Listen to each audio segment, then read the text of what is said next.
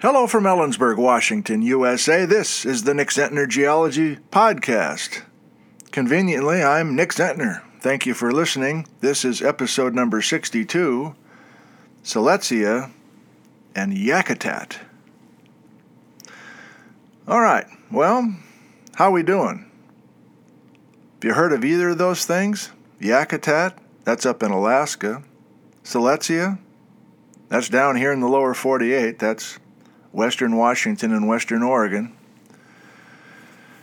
And yes, I'm still talking about two months ago. But this uh, exotic terrain session Y called Siletzia was episode 100. Nick from Home, episode 100, uh, those live streams. And uh, uh, y means we're close to the end of the alphabet, and Y is really the last uh, show where I was doing new stuff. Uh, episode Z, uh, a couple days later, must have been December 13th, was just putting it all together, and I was taking a fruitcake and cutting it up and putting it back together and trying magnets and all sorts of props that may or may not have worked. But um, um, this is kind of a a watershed moment, I guess, with our little audio podcast series here. So let me give you a little preamble, as is the case these days, right? Uh, let me give you a couple minutes on where we are and where I think we might be going. And I, I, I mentioned this very briefly last time, if you listened to the last episode. I think I'm done looking back, and I think I'm ready to look forward uh, you know, we've all been in this holding pattern for months and months. Some are still in a severe holding pattern, a lockdown I'm talking about. Here in Washington, things are looking up. The weather's starting to improve. We had all this snow and ice, but the sun is out this morning. We're going to melt all that ice off the sidewalk and we're going to get rid of the icicles hanging off the roof. And um, my wife and I got our first vaccine shots a couple weeks ago. We're scheduled to get our second dose uh, in early March. So we're actually starting to think about a little bit of travel, fly, flying down to Arizona to visit my mother, who's wintering for the first time away from Wisconsin.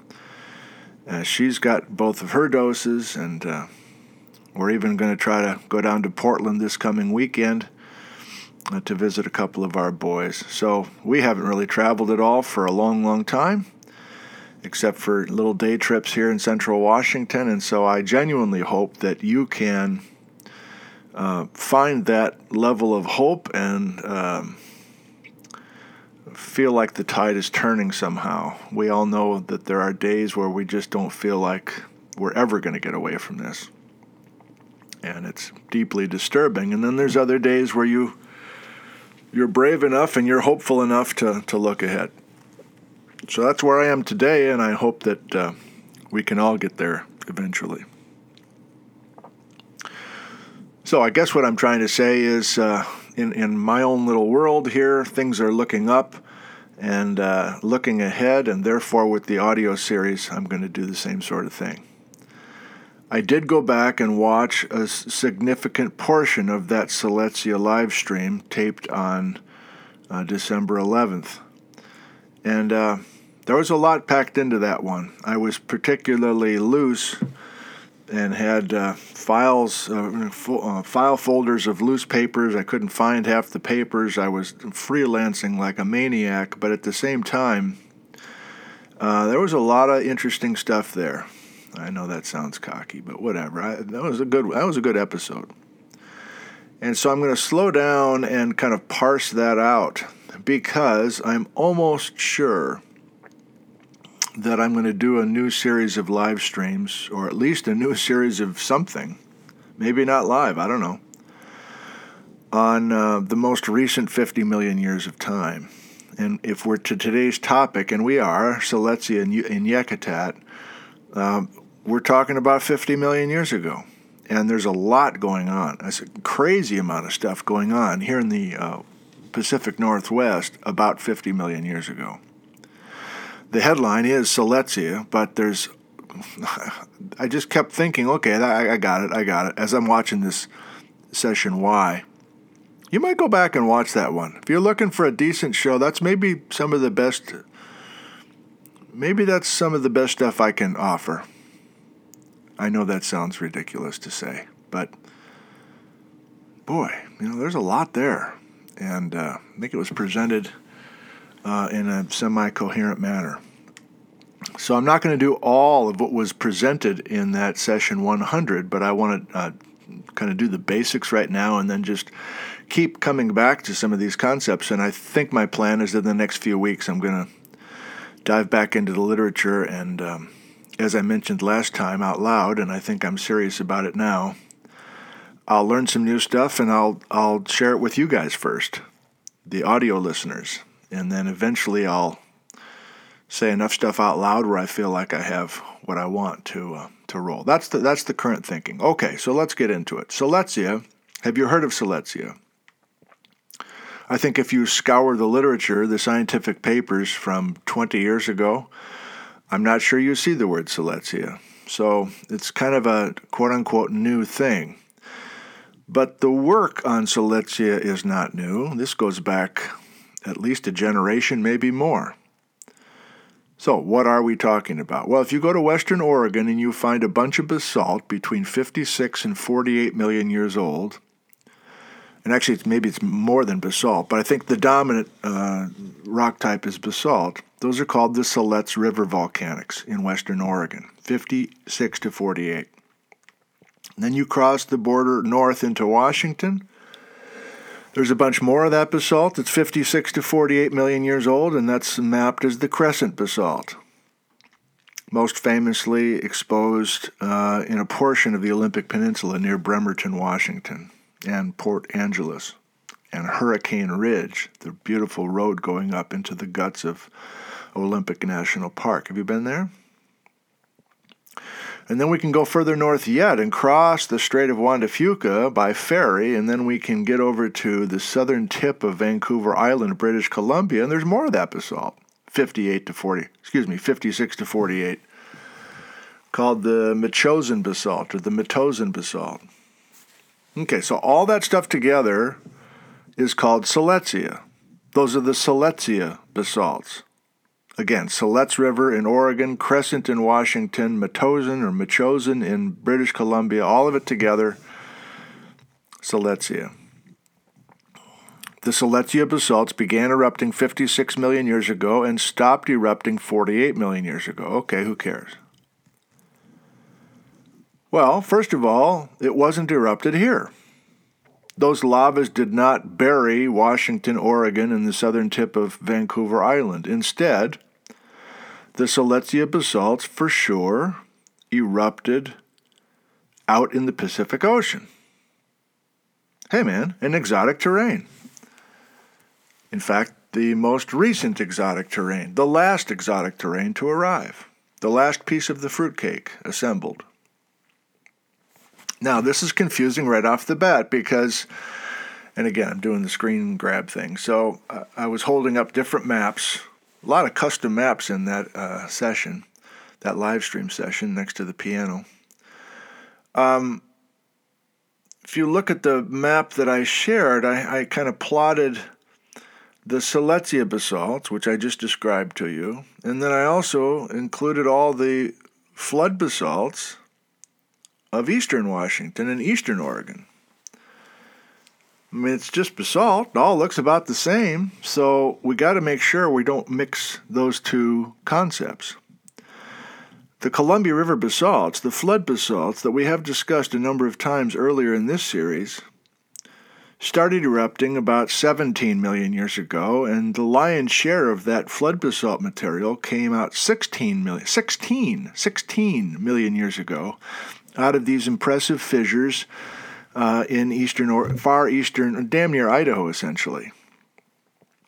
That's far too young and a much simpler story involving fissure style eruptions that truly flooded and buried significant portions of the Pacific Northwest.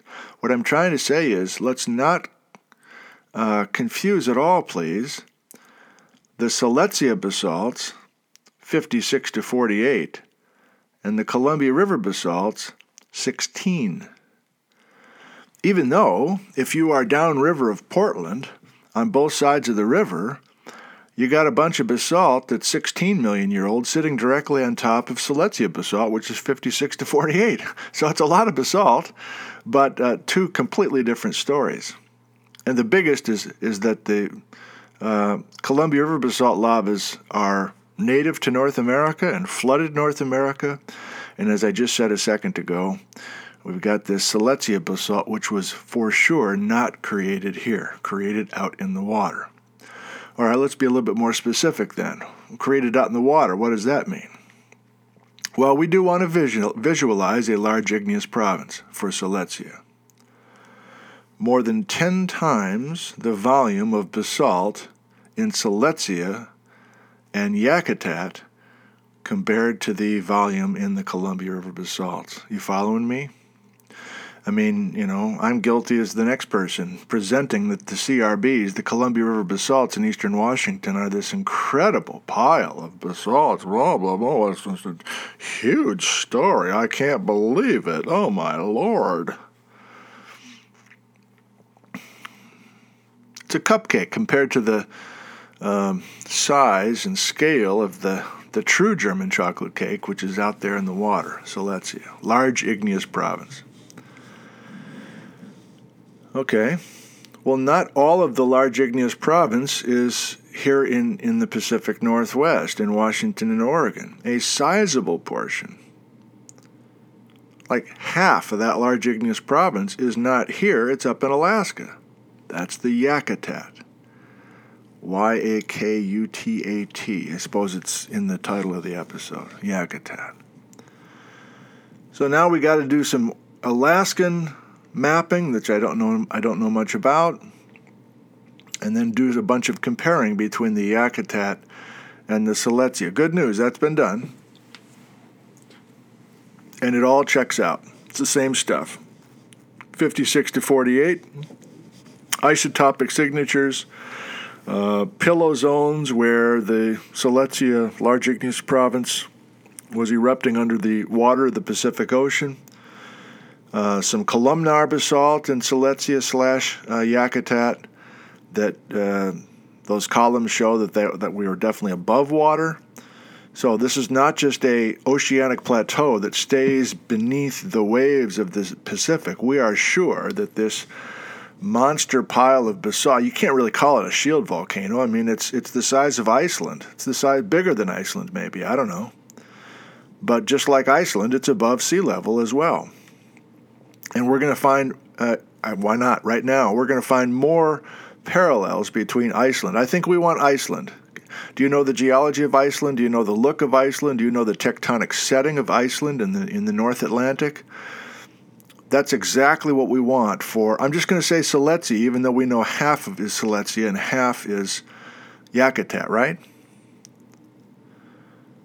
so I'm picking Iceland, and I'm not the first to do this, but I'm picking Iceland because there's other similarities.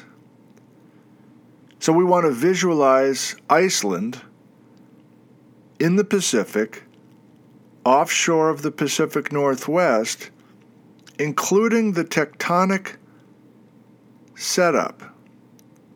What do I mean? Well, most famously, Iceland sits astride the Mid Atlantic Ridge, or sits on the Mid Atlantic Ridge, sits astride two tectonic plates, oceanic tectonic plates that are moving away from each other. They're divergent, correct? Iceland has the the what the the eastern half of the island of Iceland is part of the Eurasian plate heading east, and the western half of the island of Iceland is the North American plate heading west. And as we know, and this is very interesting, and uh, uh, I keep saying famous, I don't know what else to say. Everybody doing Geology 101 talks about Iceland because you've got this rift running right down the middle of the island, and there's brand new basalts coming out along that rift, and then the basalts solidify into, or the, the, the mafic magma solidifies into basalt, and then you split that batch of new stuff in half. Half goes with one plate, half goes with the other and you just continue to generate new ocean crust in the middle of Iceland, and you, you maintain this island uh, but you're recycling uh, basalt through the island essentially. Well, everybody agrees who's studied Siletzia and Yakutat that that was the story off the coast of the Pacific Northwest. You guessed it, 56 to 48 million years ago.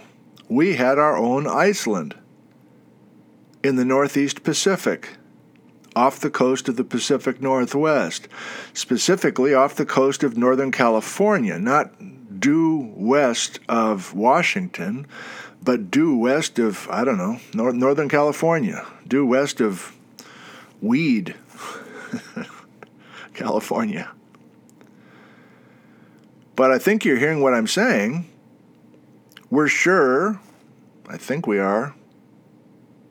Let's say it this way most everybody who reconstructs Siletzia 56 million years ago has it on a spreading ridge, just like Iceland is on a spreading ridge. So I just told you I don't th- I think you already knew this. I just told you the names of the tectonic plates diverging at Iceland. Let me tell you the names of the two tectonic plates diverging at Siletzia, or do you know them? Can you picture this spreading ridge, first of all, that Siletzia is sitting on? And can I give you now this is debatable now, but can I can I give you an idea for the orientation of that spreading ridge? I think I can. Uh, I think it's safe just to say northeast southwest. The trend of the spreading ridge in the North Pacific, where Siletzia is parked and created, the trend of that spreading ridge is northeast southwest. So if we follow that spreading ridge far enough to the northeast, we're going to have it intersect with North America. That's a I don't know if I'm going to toss that into this episode or we'll save it for the next. Okay, but we have this Iceland scene, including the oceanic Kula plate heading to the north ish, and the Farallon plate heading to the south.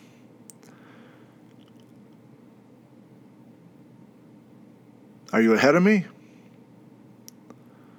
Why is this episode called Siletzia and Yakutat? Well, half of this Iceland, quote unquote, is now beneath western Washington and western Oregon. The other half of this quote unquote Iceland is up in southeast Alaska, and it's still being accreted, by the way. At least Siletzia is over.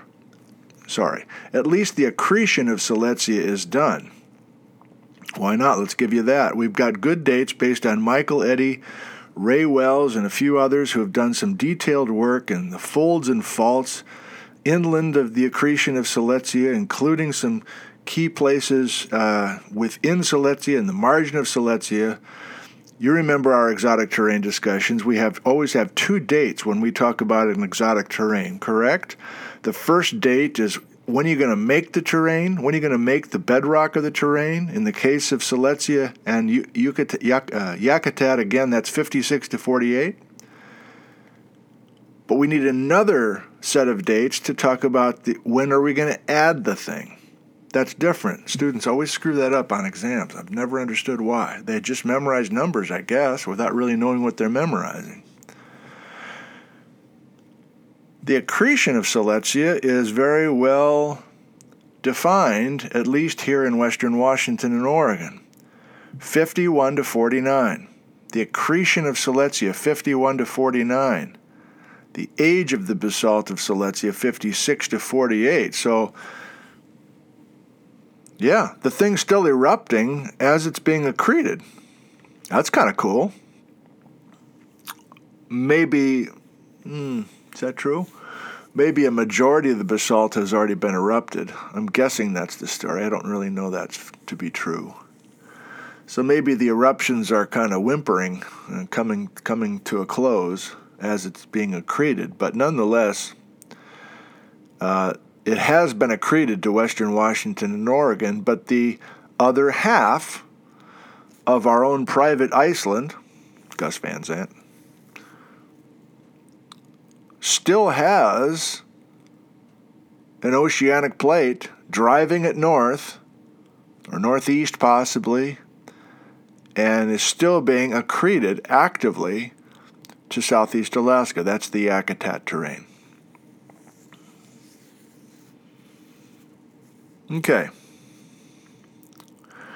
I'm hesitating because I don't. I'm looking at the time. I want to make. I want to know where to naturally break off our discussion here today. I hope you're enjoying this one. If you know the Yakutat area, or uh, you know, inboard of that is the Chugach. We'll save that for another day. Okay. Well, I, I think I've decided.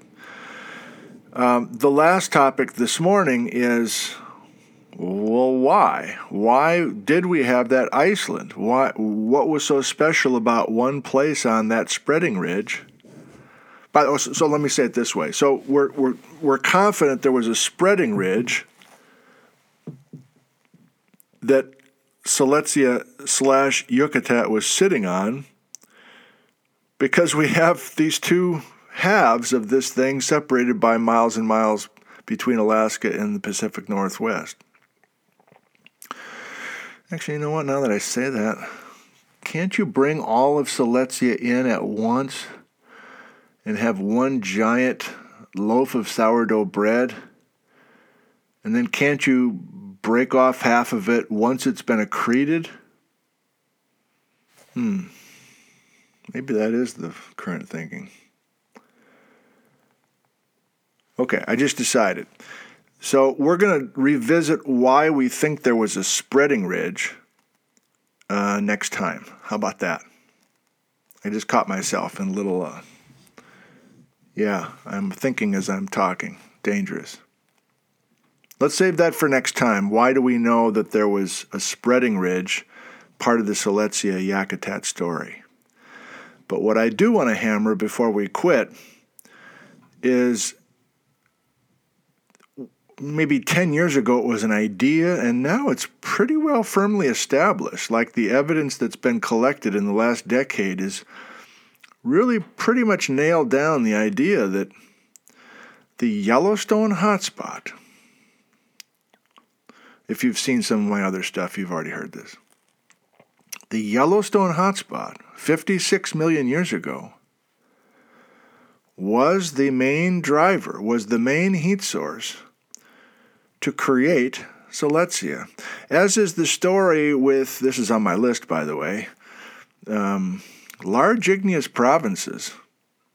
Just in general around the world, these large oceanic plateaus. Seems like there's a hotspot responsible for all those. I don't, know, I don't know how else you create so much basalt in a relatively short amount of time in an ocean basin. I don't know how you do that without a hotspot, without a mantle plume. And so there, there appears to be a connection between large igneous provinces and hotspots. And I'm saying that this topic today, we got it as well. The surprise to many who are um, kind of casually interested in geology, I suppose, is that everybody knows Yellowstone. Everybody knows that place in the Rocky Mountains where there's a plateau and there's all sorts of weird stuff going on with hot geysers and mud pots boiling and steam and smells like rotten eggs and you know Yellowstone National Park, the whole thing, the first national park in the world. And there's a heat source beneath that. That's the Yellowstone hotspot. That's the mantle plume. Yeah, that's it. That's the Yellowstone hotspot. It's in frickin' Wyoming. But we now have a good sense that these mantle plumes are stationary that they're fixed, that they are not moving around the surface of the planet.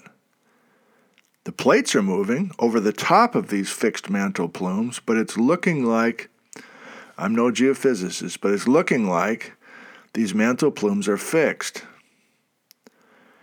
And so the trick are you willing to do this with me before we quit this morning? Can we take that fixed heat source underneath the Rocky Mountains today in Yellowstone Park. Let's not move it. But let's start going back in time. Five million years ago, the hotspot hasn't moved. But North America, Oh, how can I do this for you verbally? I think some of you know what I'm trying to do here. Uh, I, was going to try to go back in time, but I, I think that's counterintuitive, at least without, without any diagrams for us to look at. I'll say it this way 56 million years ago, a fixed heat source called the Yellowstone hotspot was, uh, let's make up a number, 200 miles off the coast of Northern California. The Yellowstone hotspot was out in the Pacific Ocean, was creating Siletzia slash Yakutat, and many liked the idea that it was a Yellowstone hotspot at a spreading ridge. Again, ding, ding, ding, just like Iceland today. Iceland today is at the Mid Atlantic Ridge, and there's a hotspot also there. And that generally explains why Iceland is above sea level and everything else on the Mid Atlantic Ridge is below water. Okay, so back to our story. We have the Yellowstone hotspot 56 million years ago. This blowtorch gets started. That's a whole nother discussion. Why? What was going on before 56 million years ago? Was the Yellowstone hotspot there? Did we have a Yellowstone hotspot 70 million years ago, 80 million years ago? We don't? We do? What? Don't know but we start creating Siletzia slash Yakutat 56 million years ago at the Yellowstone hotspot at the spreading ridge out in the Pacific. And then to finish the story, what do we do? Keep that hotspot where it is, but we start moving North America to the southwest and that's continental crust that's going to override the oceanic material. In other words, the ocean crust is going to subduct as it deals with this southwestward drifting raft of thick continental crust that's going to kind of creep into our field of view as we're, you know, we're this might work if let's let's hover up above. Can we make an animation for ourselves in fairy in fantasy land? You and I are hovering up above the water of the, the Northeast Pacific 56 million years ago, and we see this incredible oceanic plateau emerging from the depths. And that oceanic plateau is no longer an oceanic plateau, it's actually going to become an island. I don't know what animals are, are living 56 million years ago, but whatever animals those are living in the water, they're some of them are creeping up on land, some iguanas or some bullshit. I don't know. But in our animation, uh oh, what's in our. We got good peripheral vision, right? We're linebackers. Let's look around. Let's get our head on a swivel. Uh oh, what's up there in the upper right? What's that coming into our field of view from the northeast, from the upper right, as we're hovering above Siletzia? God dang, it's the North American plate the North American plate moving southwest and inching its way, two inches a year, inching its way into our field of view from the upper right, from the northeast, and drifting to the southwest. This is going to work. Let's keep going. Let's keep drifting the North American plate, continental crust. We get more and more of it in our animation. It keeps drifting to the southwest the distance between the fixed Yellowstone hotspot out there in the Pacific, the distance between that Yellowstone hotspot and the edge of the North American continent gets narrower and narrower. That distance gets shorter and shorter with each passing year, with each passing million years. Until about 50 million years ago, when the Yellowstone hotspot starts disappearing beneath the North American continent. And the Yellowstone hotspot's been underneath the North American continent for 50 million years. You know what? Now I just now I'm just starting to wonder something. See, this is what I mean. This is this is maybe what we're going to do for the next I don't know a dozen or more uh, audio podcast episodes. I try stuff out here and I start running into problems. When exactly, this is me talking to you now, thinking out loud. Not sure I've really thought about this till right now. This is a good exercise. When exactly did that hotspot drift beneath North America? I guess you say 50 million years ago because we know the age of accretion of Siletzia is 51 to 49 million years. But I'm hesitating because I'm wondering. Hmm. If we keep Siletzia on the spreading ridge, then the spread then the Siletzia is not going to be drifting towards North America as North America is coming towards it, right? If if the hots if the Yellowstone hotspot is clearly at the Mid Atlantic oh shit is it clearly at the spreading ridge, then we're then we're going to have the Yellowstone hotspot slipping beneath the continent precisely at the same time as we accrete Siletzia. Again, that's roughly 50 million years ago.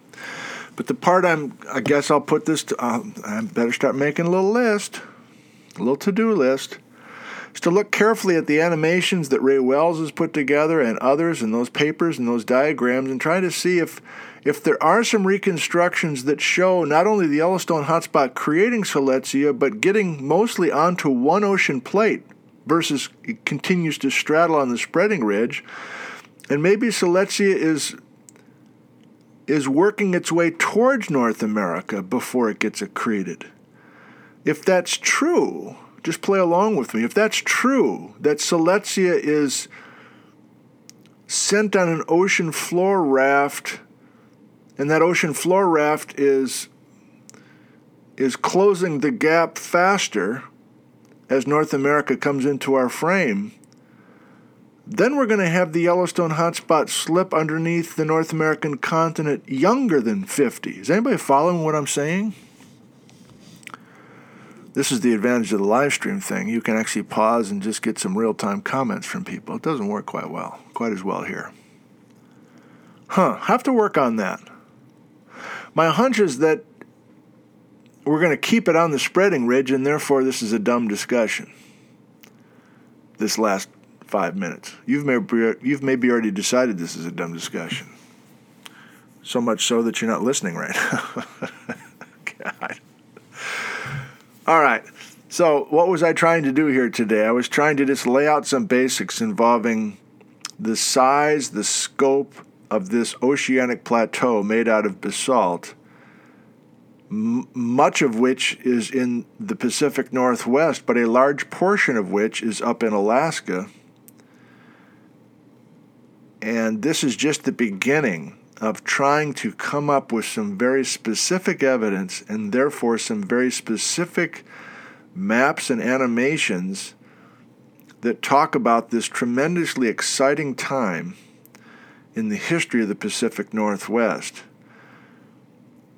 And like I said, if, if this becomes a new live stream series, great.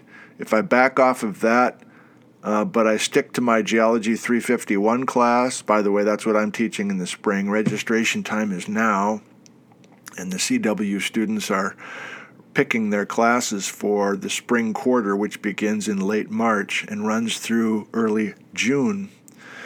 And my Geology 351, which is Pacific Northwest Geology, I usually have about 15 juniors and seniors in the geology program, and we always pick a theme uh, and I think the theme is going to be this this Eocene time. Um, and so I'm going to be working anyway with those concepts, and I'm just actively trying to think of how I might include the live stream audience or my YouTube channel somehow with that Geology 351. Very early on, trying to think about that. But my point is, this is probably where what I'm doing with you right now is probably how I will start that class and that live stream series if I ever get to that point. So, this is very helpful for me. You're kind of a sounding board. I don't know if you're up for that role. I don't know, maybe you prefer hearing stuff from me after I've figured it all out the way I want to present it, and it's the recap thing. I don't know. Whatever. Um, yeah, that's where we are today. Pretty a pretty rough one this morning. Kind of sputtering, not quite sure what I'm doing, and I guess you can look forward to more sputtering and uncertainty down the road with the next Energyology podcast coming into your ears uh, from a laptop computer in the basement of a private residence in Ellensburg, Washington, USA. Hey, thank you for listening to this. Thank you for listening to all of these episodes, and brace yourself for more uncertainty, weirdness, and roughness coming down the road. I love you, thank you, and goodbye.